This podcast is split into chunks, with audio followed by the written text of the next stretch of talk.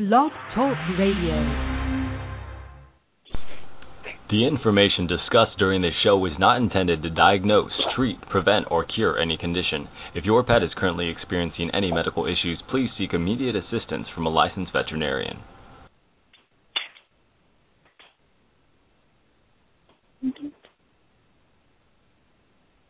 Good morning. This is Dr. O'Sullivan with Holistic Veterinary Care and Acupuncture Center here in Prescott Valley, Arizona.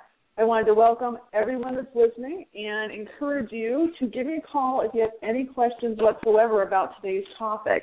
Uh, today's topic, uh, in broad strokes, is the energetics of food and how food, in and of itself, has the power to address current issues, future issues, help to normalize our bodies and our bodies. of course, I'm always talking about our pets. And the beauty of what we're going to go over today is that it can be directly translated to human beings. So I wanted to start out by um, addressing some of the questions that have come in with regard to, I guess, our last shows and such. Um, um, let's see here. There's uh, Sandy in Bakersfield who's not always comfortable with the side effects of the prescription that vets give her dog and how what suggestions might I have to handle this? She does uh, see an older dog with arthritis and feels the medications make him worse sometimes. Um, Sandy, thank you very much for your question, and it's a really, really important point. Um, many of us have aging friends, aging pets, and they go through these same arthritic processes that we do, and it hurts, right? And it, you can imagine if you had to survive on four legs rather than two, right? You just really don't have an option to move around if you're sore. The medications that traditional veterinarians give out are um, usually non-steroidal anti-inflammatories, joint supplements, um, sometimes painkillers like a tramadol and um, uh, let's see here. They you sometimes might use a steroid uh, depending on what your what the situation is. Now, all of those medications do have side effects, just as you noticed. Um, I I've moved away from that and try to support the dog with offsetting the side effects of those medications, be it supporting a liver or the kidney or the gastrointestinal tract, and also choosing options that are more closer to the earth, more homeopathic um, I'm sorry, not so homeopathic, more holistic um, in nature. And you can, um, uh, let's see here. Um, there are things like your white willow bark and things you might read about on the internet, but I beg you to please check those for toxicity um, and these and underlying conditions with your dog. Um, please feel free to um, send me some more information and we can check my website if you'd like to try and get some other ideas. But there are many, many, many, many options for arthritis. One is acupuncture. One is um, I love Duralactin. I love herbals. Herbals work the best by far and a non-threatening to all the organ systems. Thank you very much, Sandy, and please feel free to get a hold of me with more detailed questions. Um, let's see here. Here we have George Ann in Atlanta. Is there a difference between brand name, trade name, generic names in the medications for drugs? And what do I recommend and how do you decide what's best? My biggest concern with the drug names is who made them, where are they sourced from, what country did they come from, how have they been transported, and what are expiration dates. Not that I'm a huge believer in expiration dates for many things, but I don't know who's making these drugs or um, how they're being stored, how they're being shipped. I used to be in Las Vegas and I had a lot of concerns with it being 110 degrees in Vegas and then inside a shipping truck or inside a warehouse being 130 degrees. So I would just ask um, a lot of questions with regard to what are the exact ingredients, what are the carriers, who's making them, who's shipping them, how are they being stored, and where did they come from? Especially things like um, the products that you can buy online that are brand names, trade names, and some of the companies that these medications come from do not authorize the sale of their product on the internet. Okay, so who had them? Who's selling them? Where have they been storing them? And how come they're feel comfortable selling on the internet? So, Georgiana, I would just recommend doing your due diligence and relatively speaking, I'd like to say there's no difference in the brand name, trade name, and generic names because it's come off patent or those types of things. But I, I'm always leery, to be perfectly frank with you, always leery. So do your due diligence and call the manufacturers of the brand names and find out what's going on. They'll answer your questions. I'm pretty darn sure of it. Um, let's see here. We have Alan in New Haven. Um, and I guess just wanted to say thank you. Thank you, Alan. That's so great that you're listening. I really appreciate it. And spread the word so we can really help as many animals as possible with a new thought process. Um, here we go. Beth from Pittsburgh. Should I give my pet brand name food? Beth, we're going to go over that today. So stay tuned and and tell tell all your friends that are pet lovers and have the same darn question about brand name food, and we'll try and get on top of that today. Um, I have Carol and Otis from Las Vegas, and their question is about flea and tick medications and why are some of the products only available through veterinarians? That's a very important question. I really appreciate that. And we'll be going over that in, I think it's going to be the next show. And the reason that we go over some of the products through veterinarians only is because they have certain toxicities, they have certain breeds that you don't want to use them in, and you want to make sure that your loved one does not have any pre-existing conditions and that we can go over side effects and such. Now, there are quite a few generics that are hitting the counters in some of the big um, grocery stores and such, and the drugs that they're using that are not as potent, but it's not just they're not as potent, but they're not as safe. So um, talking to your vet is great. Doing your research is great. Um, but knowing that the products might just be on patent, they might be owned by a huge company, but you can also get all the side effects from these medications. And to be perfectly frank with you, the risk of flea and tick-borne diseases that are harder to treat and sometimes require Western medication versus the risk of the flea and tick medications um, has to be weighed out depending on where you live and what your exposure is. And I'd also highly recommend anyone concerned about fleas and ticks and other biting insects and such, look into diatomaceous earth. Diatomaceous earth is a naturally occurring powdery substance, um, and just just look it up and see what you can do. It it's very um, mm, let's see here, um, arthropods, um, all the bugs, all the creepy crawlers cannot tolerate it. It will kill them and there are two grades of it. One is human grade and one is pool grade. So you never ever ever use pool grade, but you can use human grade. And you can go to a feed store, you can go to a um, high grade food store, you can go online and take a look at it. It's called diatomaceous earth, and you can use it topically or internally sometimes. But it might be something that you might want to look into. But um, like I said, use it with caution. Do your due diligence, and call me if you have any more questions. Okay. Um, Carol and Otis also want to know can I give my dog over the counter pain meds? Please, please, please do not do that. Absolutely not. And then the question is such as Tylenol. The non-steroidal anti-inflammatories and painkillers that humans use are extremely toxic to dogs and cats. Extremely toxic. So they will do things like throw. Some of them will actually do things like throw them into liver failure, throw them into kidney failure start bleeding ulcers, those types of things. So please tell, tell everyone you know no over the counter human pain meds at all. Um, there are some options that we can use that are herbals and that are homeopathics that work quite nicely depending on where the pain is coming from. But I beg you, I, I beg you, I implore you, do not use any human painkillers on animals. I, I mean, non-human animals. Um, it can cause all manner of disorders. And the last question um, we've got from Carol and Otis Are products from Canada different from the United States? Are there risks of ordering products online? Okay, so products from Canada are different from that in the United States. We have different protocols, different uh, manufacturing codes, different, uh, especially if you're growing products that go into um, um, whether it's an herbal or a food supplement or anything along that line. The um, um, codes and laws and restrictions and um, import rules are quite different. Not to say that they're not safe, but uh, we want to look into those and and find out who the companies are and how these things are being stored and are they being are chemicals being used? Are genetically modified organisms being used?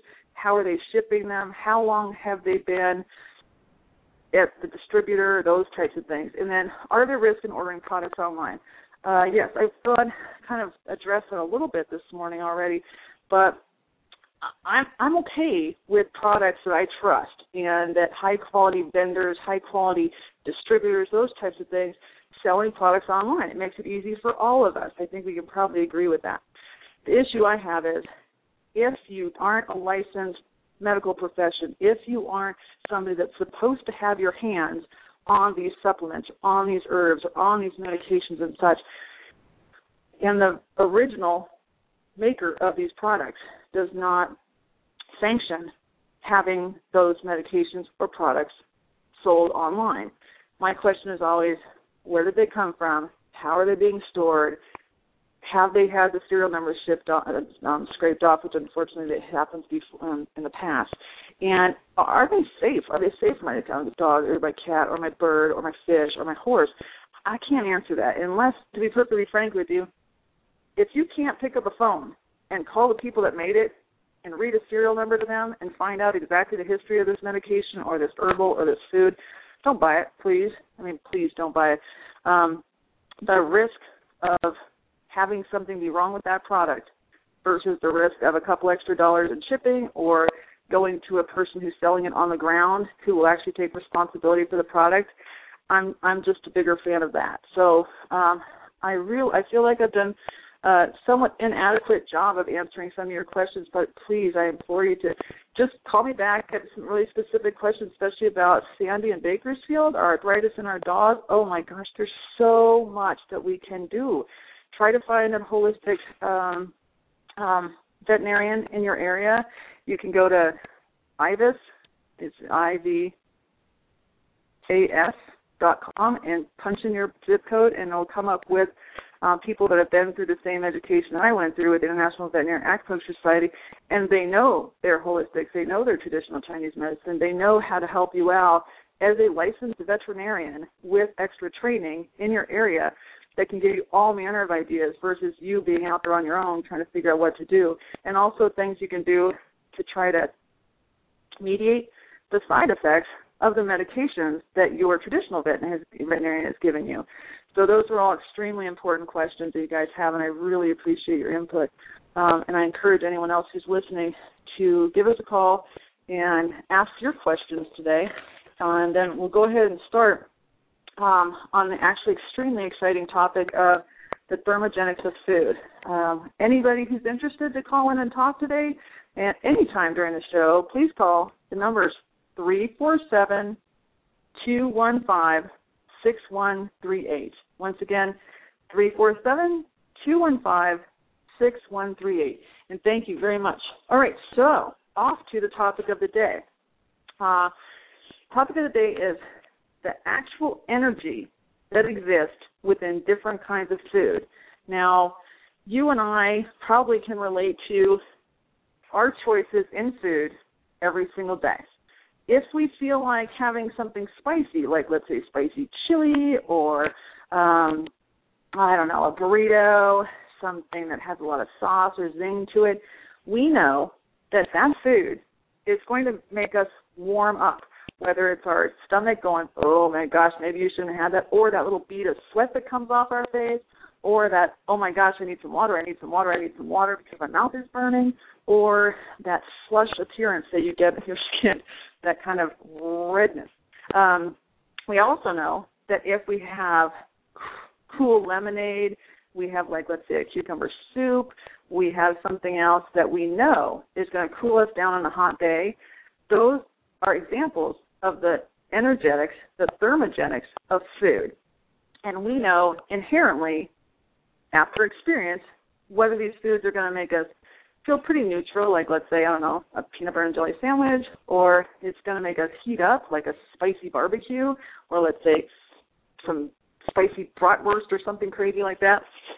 Or on a hot summer day, we're going to sit out and we're going to eat something that's not so heavy on our system, kind of cooling. It's probably going to be something that is plant based, maybe a vegetable, maybe a lettuce, those types of things. So we have the power to make those decisions for ourselves in our diet right? Our pets do not, right? They eat what we feed them and or maybe don't eat what they feed them, but relatively speaking, they don't have that choice. So, today's discussion is going to be based on how do we look at our four legged friends, how do we best address their needs, and how do we respect their decision when we put something in front of them and they just look at us like we're nuts or they walk away like i'm not eating that. And it happens. I you know i know it happens. It, as much as you know as much as you think you know sometimes you put something down for these guys and they just walk away. It doesn't mean they're sick. It might mean that there's something in there that might make them feel badly whether it's an upset stomach or cramps or belching who who who the heck knows right? But i'm a big advocate of trusting these guys. So let's start at the beginning in traditional Chinese medicine, and inherent, I believe strongly in all of us, is the idea, the knowledge that the way we get energy, the way we get power, the way we get chi, the way we get centered is by the air we breathe and the food that we eat. It's it's it's our source of our our life vitality and it's present for us all the time. But we as humans sometimes choose to live in places and do things and make choices where we don't have maybe the best air to breathe. Maybe we live in a cramped city. Maybe there's a lot of smog. Maybe there's a lot of brake dust. Maybe there's a lot of fire. Maybe there's um, indoor activities as the primary use of our time. Okay, a lot of people sit in cubicles. The food we eat is I don't know. Let's see. It's packaged. It's processed. It might have genetically modified food in it. It might have chemicals. It might have preservatives. It might have all those words on the back ingredient label that nobody can pronounce. If you can't read it, you can't pronounce it. My recommendation is don't eat it and don't feed it to your dog or your cat or your bird or your fish, or your horse, all of them. Um, but those are choices we have. It's a lifestyle choice. It's an economic choice. It's behavioral choices. The thing is that we're the advocates of our four legged friends. And that leaves them somewhat at the mercy of our choices, our lifestyle choices. So, as we think about the air we breathe, many times for humans, as well as our, our buddies, our fuzzy buddies, when we plan vacation, when we plan things that will bring us some relief, we go, oh my gosh, I'm going to go out of state, I'm going to go to the mountains, I'm going to go to Hawaii, I'm going to go hiking, I'm going to do this. And we feel that that is a relief from our everyday lives. And that's because it's going to get us out in the fresh air with exercise. Now, our four legged friends want and need the same thing, okay, bar none. Now, that being convoluted as it is, imagine that you're living less than a foot off the ground on four legs, where everything that is smoke, chemicals, pollution, detergents, carpet cleaners, all the perfumes, all the stuff that humans have a tendency to use settle toward the ground. So the air we breathe as a dog, the air we breathe as a cat, might be even more polluted than the stuff that you and I take in. So the idea of getting us out with our friends, running, playing, throwing a ball. One of my favorites is blowing bubbles. I'm not, I've never met a human being ever that can blow bubbles and not have a smile on their face. So, with regard to increasing your joy, increasing your fun, a little unexpected activity, there are products out there that are safe for dogs. They're not high detergent. They don't have no toxins in them. And also babies. You know, if you go and get a human baby bubbles um, and you check it for toxicity, you can go out into a park and not blow bubbles at your pet. That's no good. But just in the air. And that a lot of times these guys will purely enjoy it. They run around snapping at the bubbles, and that I guarantee you, you're not going to make it through a bubble trip to the park or a bubble walk without a smile on your face. So just an idea, but um, I've never seen it not work. The food we eat, I'm a big advocate for myself and for everybody that I want our food to be as close to the earth as possible. I don't I'm I want it to be minimally processed. I want it to be real food. I I do not appreciate genetically modified organisms in the food of my patients or myself. Um, and then I am constantly in the back of my head thinking about, let's see here, I'm thinking about antioxidants. I'm thinking about omegas. I'm thinking about a whole bunch of things as a doctor that are um, convoluted, confusing, and uh, wonderful at the same time. So we're going to go over some fundamentals here, and I need to backtrack a bit to the foundation of my two primary critters. Okay, so dogs and cats. Right? Dogs are omnivores. Dogs are just like you and I with regard to their ability to eat a wide variety of food, being it protein, being meat, organs, and skeleton, vegetable, fruit, and grains. Right? That being said, there are foods that you and I eat that are absolutely toxic for our dogs and our cats, and a couple of them that we'll go over just briefly chocolate, onions, scallions, grapes, raisins, uh, apricot pits, plums, persimmons, macadamia nuts, alcohol, raw uh, yeast dough, cherry pits, mustard leaves, mustard seed, avocado peel.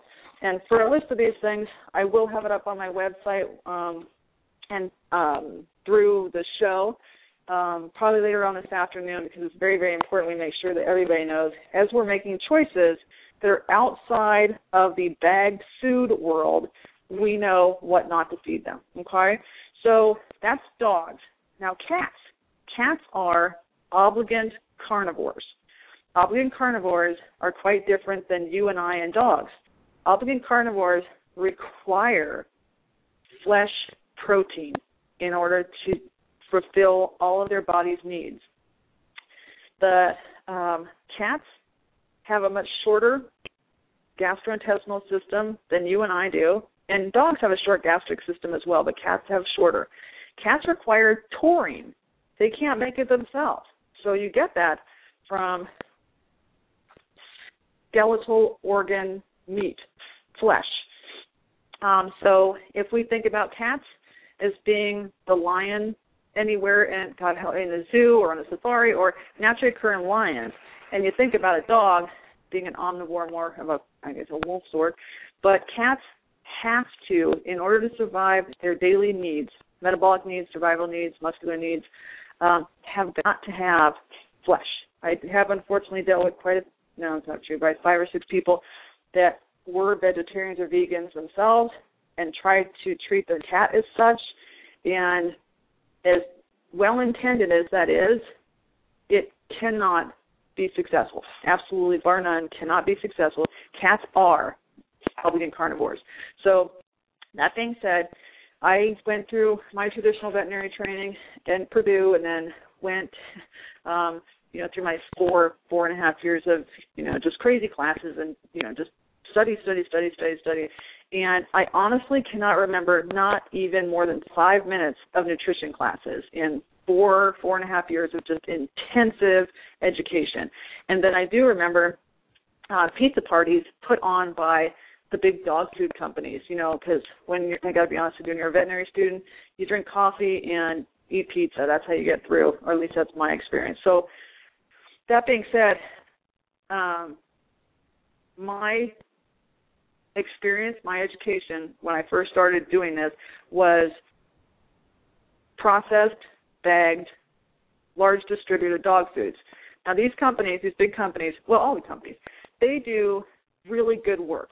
They do a lot of research. They do uh, offer specific de- diseases, and they they do their due diligence with a certain mentality. They is different than which I hold now. But with regard to this the science and the the thought and the energy that goes into different diseases for different dogs and cats and different creatures and make sure that all their foods that they offer to the public are up to a certain standard that's completely valid and dogs and cats live out their lives on bagged processed large company food every single day so I can't I can't discount that.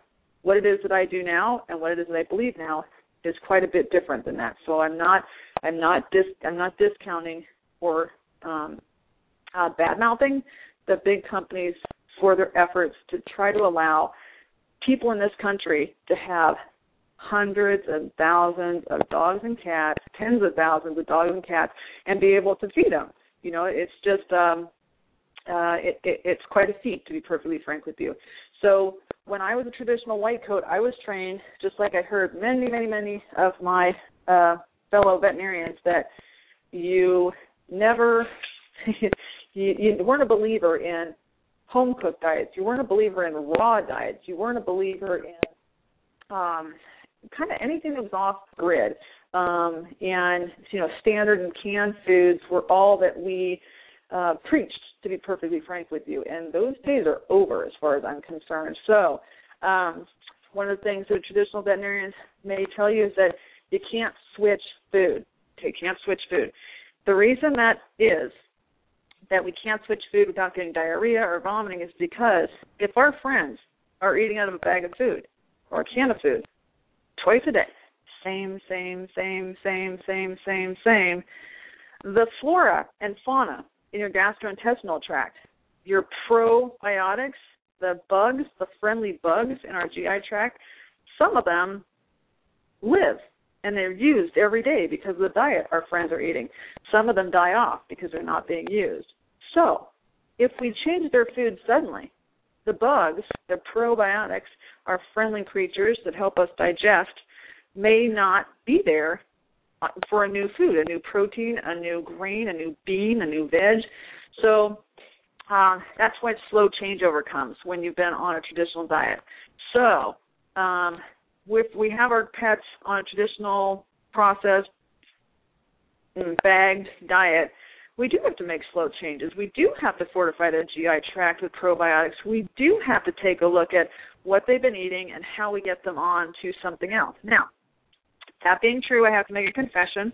I I did some work uh, up at the Farm Sanctuary in Watkins Glen, New York, and was a vegan for quite some time. And then there was a moment in my life where I decided that I am not going to be a vegan anymore. So what did I do?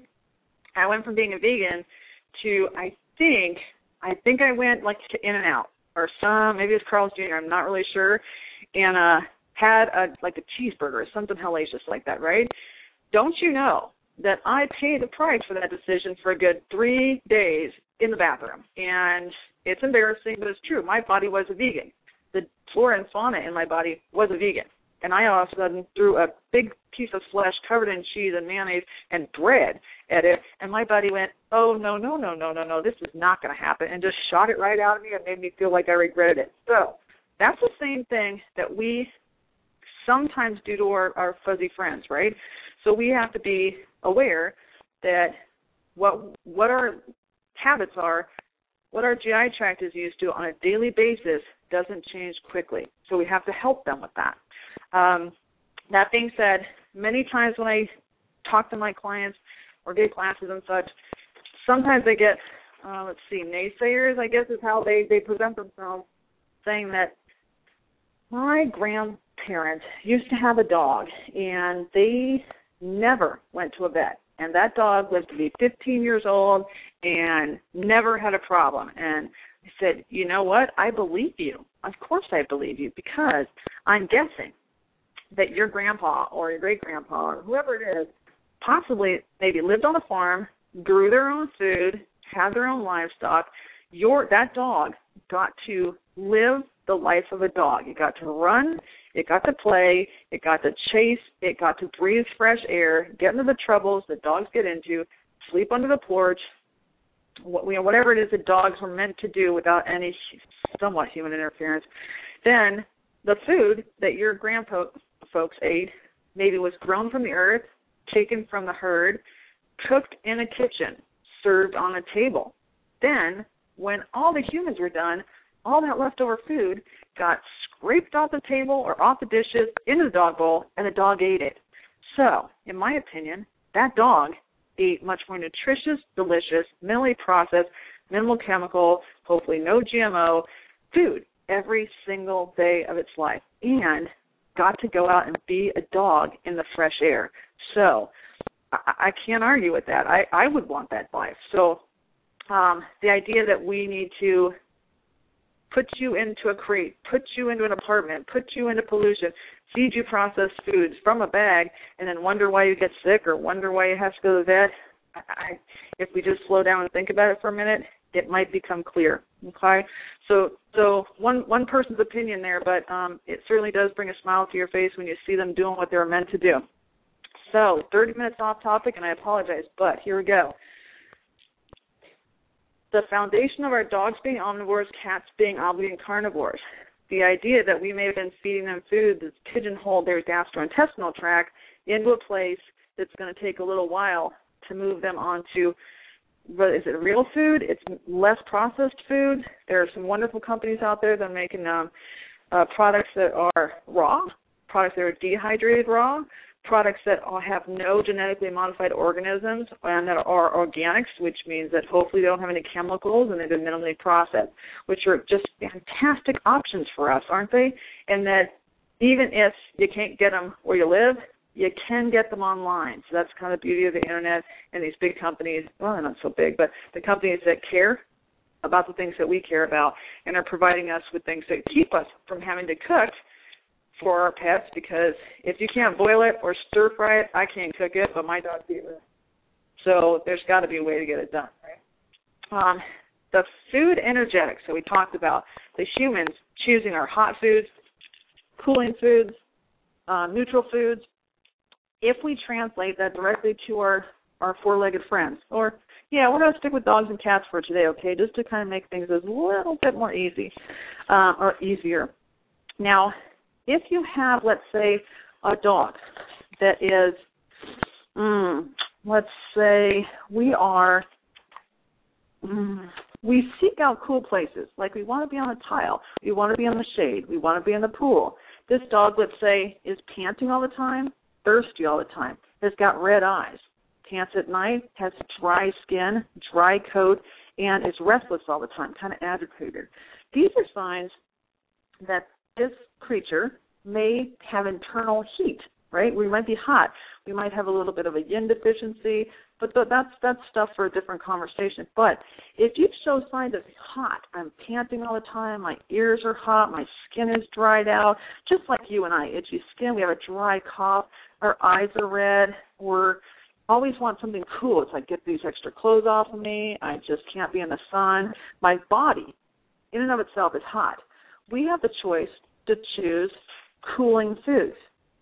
And the cooling foods, the, one of the first rules of food therapy is you treat hot conditions with cooling foods. You treat cold conditions with warming foods. Now that um, fundamentally seems to make sense, but it does get much more confusing than that. But it's just a way for us to think.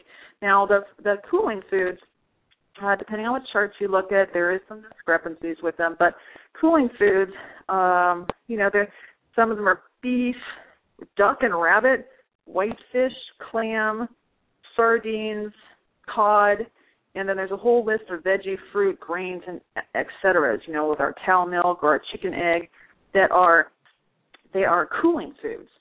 So if we have a heat condition or we're constantly hot, constantly inflamed, constantly panting, then we might choose to do cooling foods. That being said, if you have a dog that's hot or a cat that's hot, let's say you've been diagnosed with an inflammatory disease, right? And it's anything that's an itis, whether it's dermatitis, otitis, um, gastroenteritis, colitis, the the end of those words, I-T-I-S, itis, it means inflammation. Right. So inflammation, there are five pillars of inflammation. Always, always five pillars of inflammation: redness, heat, swelling, loss of function, pain. They show up in different degrees at different times, but any kind of itis, an inflammatory condition, has redness, heat, swelling. So if we have a heat condition, an itis, do we want to be feeding these creatures warming or hot foods? My answer is no. Why would I add heat to a creature that already has a heat condition, has an itis? So, in those conditions, we'd want to stay with neutral foods and maybe cooling foods, depending on our creature and what their situation is and what they've been fed before. There's a lot of things that go into it. The thing that I want to stress is that every single choice you make has got profound um, influence on the health and well-being and um, the ability to normalize and to bring things into homeostasis. So let's say, for example, we have a creature that's got an itis, a colitis, what do we call it? Irritable bowel disease, Crohn's, a dermatitis, you know, itchy, scratchy, otitis, chronic ear infections, gingivitis, red gums. Do we want to feed that creature something that is warming or hot? Now, the hottest foods that we have um, that we know of lamb, venison, and trout. Now, lamb and venison are two very popular protein sources in manufactured foods these days. If you go to the store, or even some of the options for our raw diets. But we have to know that the energetics of lamb, the energetics of venison, the energetics of trout, and of course cayenne pepper, goodness gracious, um, make our internal system, make our digestion, make our body hot, not just warm, but hot. Okay? So if we have a creature that's already hot, let's say a creature that's seeking cool places, one that can't sleep through the night, one that's panting all the time, one that's got an active itis, let's say inflammation, we have um mm, golly, the one that if you try and ask them to come to the bed with you, they jump down, they lay on the bathroom floor. They're the ones that um, have their face in the water bowl, or maybe even put their feet in the water bowl to cool themselves down. So we want to help those hot dogs and hot cats cool down. So we have the power to do that through the food bowl once or twice a day.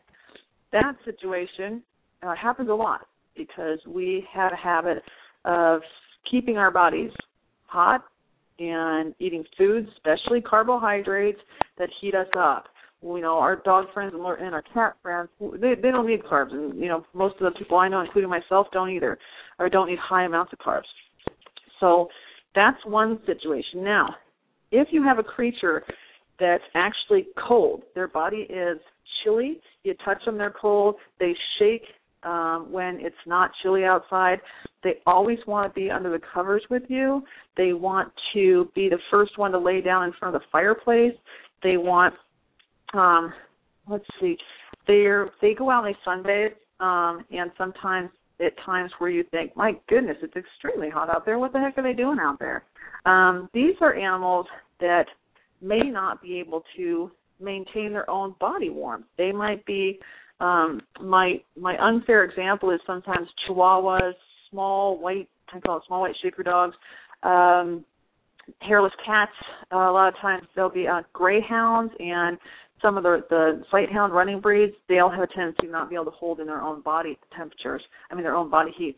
Now those are considered chi deficiencies in some cases, and sometimes those will progress to the point where you have a generalized weakness, fatigue, exercise intolerance, poor appetite, chronic diarrhea, loss of body weight, muscle atrophy, shortness of breath.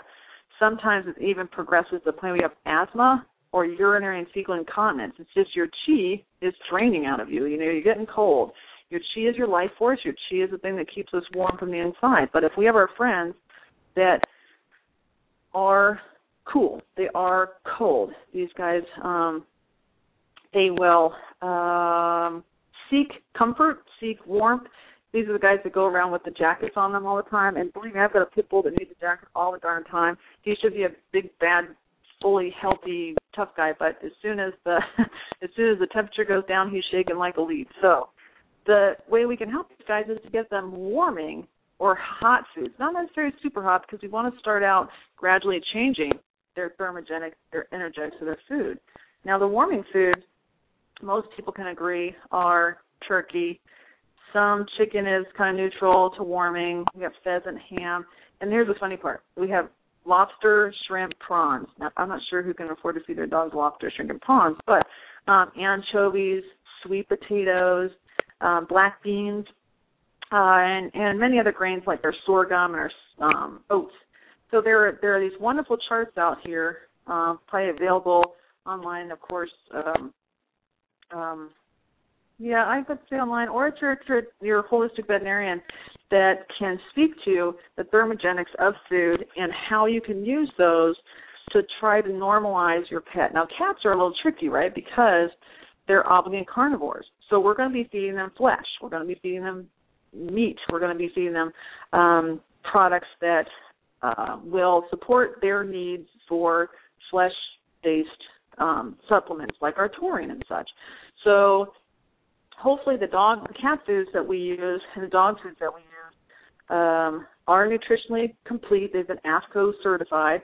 But when we start to do things like cook for ourselves or feed them off of charts like this, we have to make sure that we take care of all their mineral needs and so on and so forth. That gets a little complex. So if we choose foods off the shelf for our cats especially, we're probably looking at whole fish. We're probably looking at um, uh, maybe a chicken, maybe a turkey, um, sardines for sure, and I, I don't I don't have a lot of experience with these guys liking red meat like cow, but if we have things like at the grocery store a water based sardine, tuna fish, salmon, those types of things that don't have salt, don't have oils, the stuff that humans like, we can try those. That being said, there are some uh, information out there that we shouldn't feed cats tuna. And tuna out of a can, okay, I've got the same concerns as everybody else, right? The pollution in the water where the fish were, how were they raised, where were they caught, what the heck is in that can that they've been stored in, and what about mercury? So all of those con- uh, concerns are not lost on me.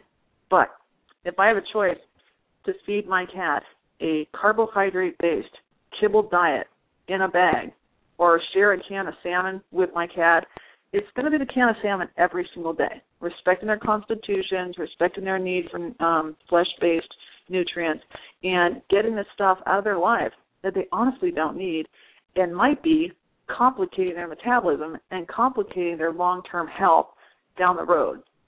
So um, there are many things to take into consideration, but if we can think about the nutrition for our friends, our four-legged friends, as being what I think that most of us inherently know. Stay away from the processed stuff, stay away from the chemical stuff, stay away from the genetically modified stuff, and as we flip the bags over to read them, or we go online, or whatever it is we're doing to get our food, honestly, if the first two, three, four, five ingredients aren't proteins that you can pronounce, and they are not a something meal, you know, like salmon meal or salmon um mm, well, any kind of protein, but then they have meal and then they have byproduct meal as the two or three last words on this protein. So um if we just kind of close our eyes and use our imagination, I'm guessing you can imagine what a meal or a byproduct meal is. Hum, um, foods for animals don't have to be human grade unless they're marketing themselves as such or marketing themselves as organic and so on and so forth or raw. But um, you can imagine that the stuff that our government has decided that is not human grade is the stuff in many cases that are going into our dog food and cat food bags and that they're they're marked as meals or meal byproducts and so on and so forth. So I would like to encourage you to read the labels, absolutely read the labels, and see what the first four ingredients are. And at this point, to make things more confusing, what are the thermogenics of these food? Do I have a dog or a cat that has red swollen gums, scratching with dry skin, is having you know gastrointestinal problems, anything that's an itis, is seeking out cool places? Do I want to read the label and have something on the back of it that says venison? Do I want it to say lamb? No, no, I don't. I want those things. Those things are hot. I don't want to heat up my friend. If I have a dog or a cat that is cold, shaking under the covers with me, um, maybe has a little bit of a poor appetite, is um, out sun seeking, sunbathing, is sitting by the fire all the time, wants you to put a jacket on, has a little trimmer. Um, do I want to feed that cat or dog cold foods? No, I absolutely don't. So that means that I won't reach for mm, rabbit. I won't reach for duck. I won't reach for scallops. Well, who would do that anyway? I don't know who could do that. Um, whitefish. Those are all very cooling. So there's a ton, a ton of information to know here. And the, I guess the found the foundational message here today that we'll continue to go after is that this food, just like for you and I, has power. It absolutely has power. Now, it's going to give you the colors of the rainbow in your vegetables and fruits that you choose. And yes, dogs can eat fruits and vegetables. Of course, they can eat fruits and vegetables.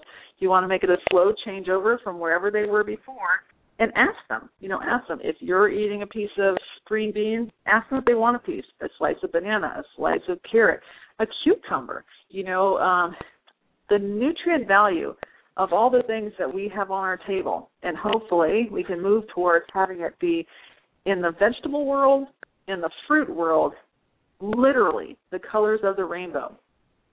The colors of the rainbow represent phytonutrients. Phytonutrients, phyto meaning plant, nutrient meaning what nutrient means, right? That these phytochemicals, phytonutrients, plant based diet wonderful chemicals um, are different within the color ranges that you see in our foods. So um, with humans, some of these, some of the food charts and such to lower our risk of cancer or to be healthy or weight loss are asking humans to eat five to nine servings of fruits and vegetables every day that protect us with antioxidant and phytochemicals. We love, we love the colors of the rainbow for not only ourselves and our health, but for our dogs. And not so much for cats. Some of our cats dig it, but most of the time they get their plant nutrients from the guts, the GI tract the things that they eat. And with processed food, that's more difficult. So that's why the canned foods and the kibble foods for cats have added in many of the mm, minerals and vitamins and so on and so forth because they're not out hunting. They're not out killing things and you know eating the whole body to get all of their in one meal. So we've we've kind of um, supplemented the foods that we give. So um, if you choose to start doing home cooking for your cat, let's talk about what we have to supplement with that that diet with. Um, and then with the dogs and with you, um, get into the fruits and vegetables. We love, love, love fruits and vegetables. And the more we're uh, tolerant with our um, our four-legged friends, as they get used to having, I don't, I don't know how many of you out there shake or what do we call it, juicing now, when you throw all your fruits and veg into a blender, turn it on, make a shake out of it, throw some ice in there, and then down it. And it's wonderful, right? You feel great after it. You got a huge nutrient load. I have many clients that share their juicing with their dogs. They pour some of it over their kibble or over their raw diet, and uh, they share. And I I couldn't be more supportive of that. If the dogs will eat it, the room temperature so it doesn't cramp their stomach, and they're getting the same advantage of the nutrient load of these phytonutrients of these wonderful colors of the rainbow that we get. That being said, um, I am a strong supporter of locally grown, chemical free, no genetically modified organisms in the food, and that stands true for uh, unfortunately our, our vegetables and our grains and our beans, you know, our corn and our soy and many other the GM crops that are out there. So you're gonna have to start asking questions, not only for your own health, because you need to be there to advocate for your buddy from now until in perpetuity here, but also for your friends, right? And then I know from personal experience and from doing this that the more you get away from process, the more you get to the earth, the more you get off of the adulteration of our food supply and feed it to our friends, the happier they are. Eyes are brighter, coats are clear, energy levels up, fats down, muscles up. It's not a miracle. It's not a pill. It's going to take some time. But my goodness, does it work. And there are many other things that we have to look into on a case to case holistic perspective because each creature is different. But if we have the power and the information and the knowledge to know that our choices for food, which is the foundation of everything we do for our guys, right? Twice a day, usually, hopefully maybe once a day or maybe fasting a day, but the food we put in front of them, we're the ones that make those decisions for these guys, and we have to be knowledgeable.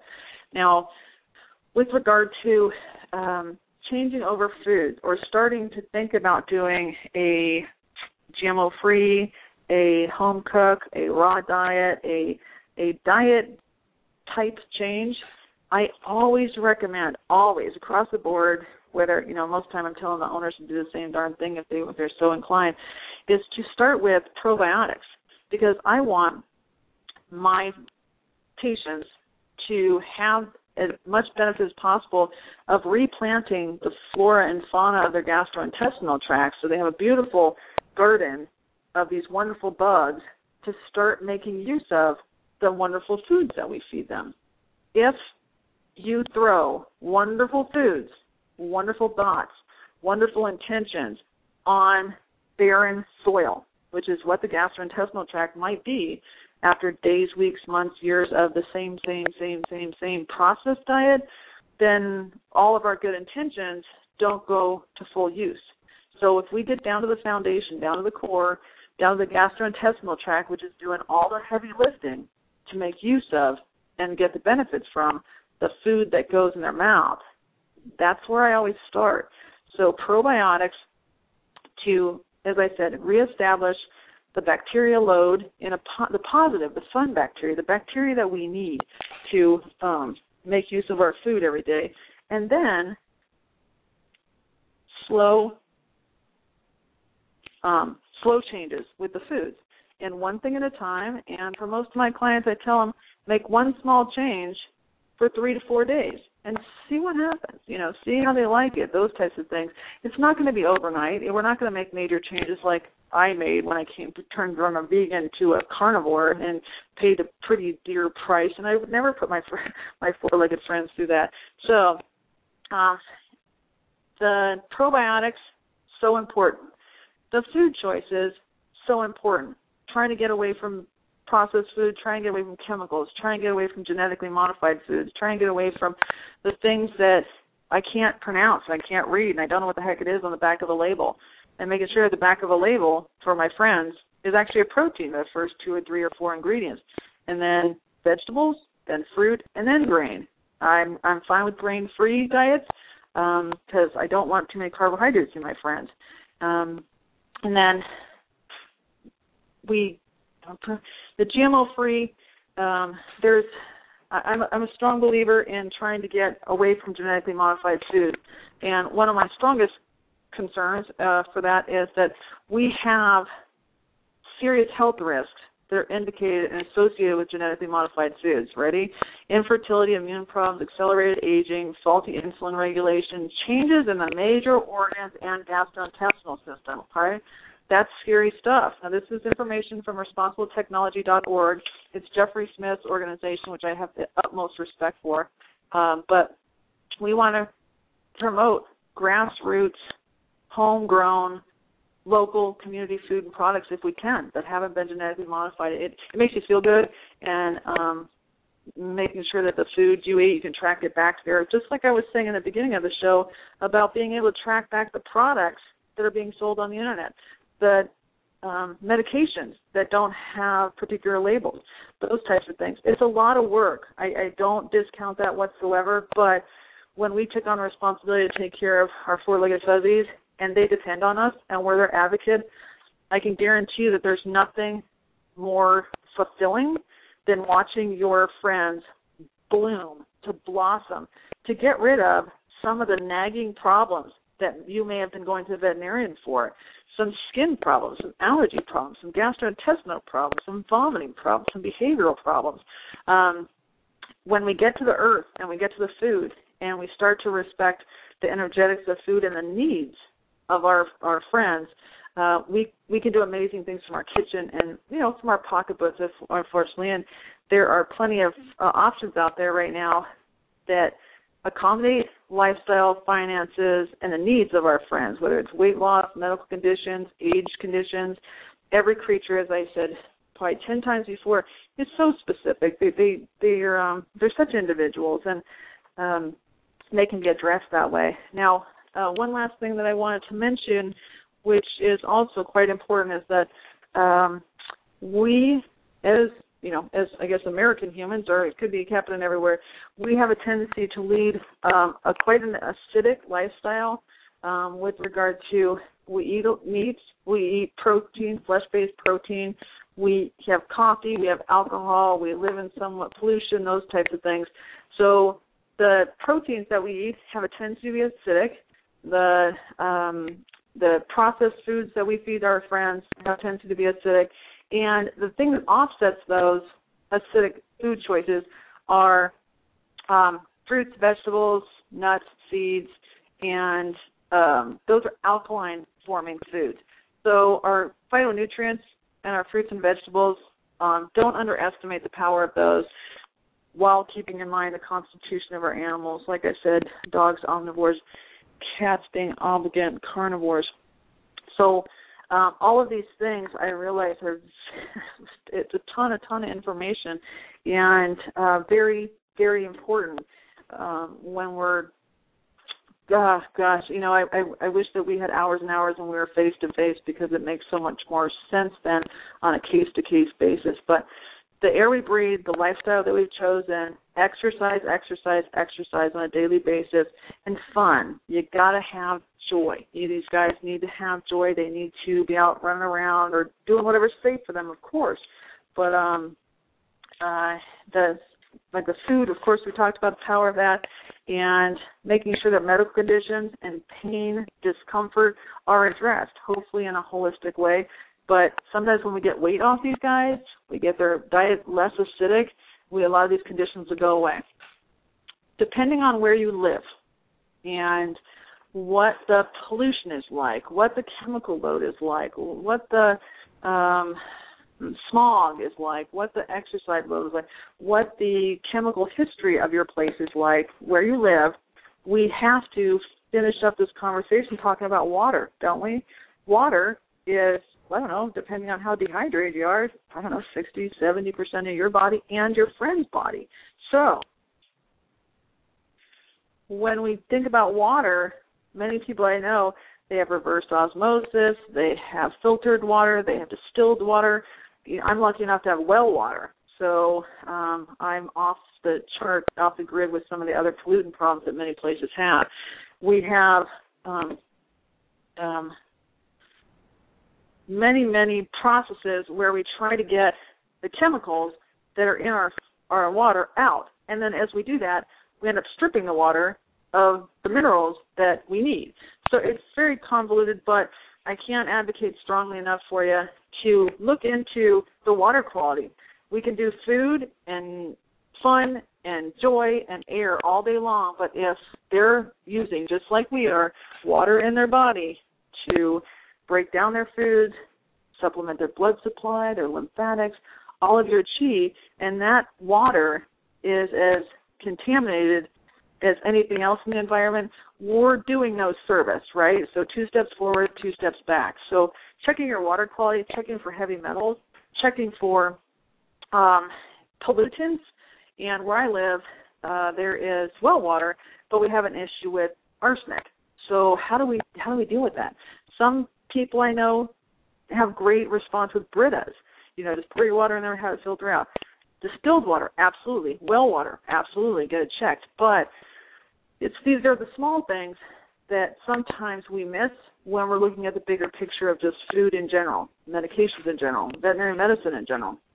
Um, but if I can, if I can uh, ask everyone who's listening and spread the word, please, to everybody you know, everybody who loves our, our four-legged fuzzy or any you know humans and non-human creatures, it's extremely empowering um, to get information about food energetics, our genetically modified foods, our chemical free foods, our phytonutrient foods, our pH um, information. Not that I'm asking you to correct anything, just become aware.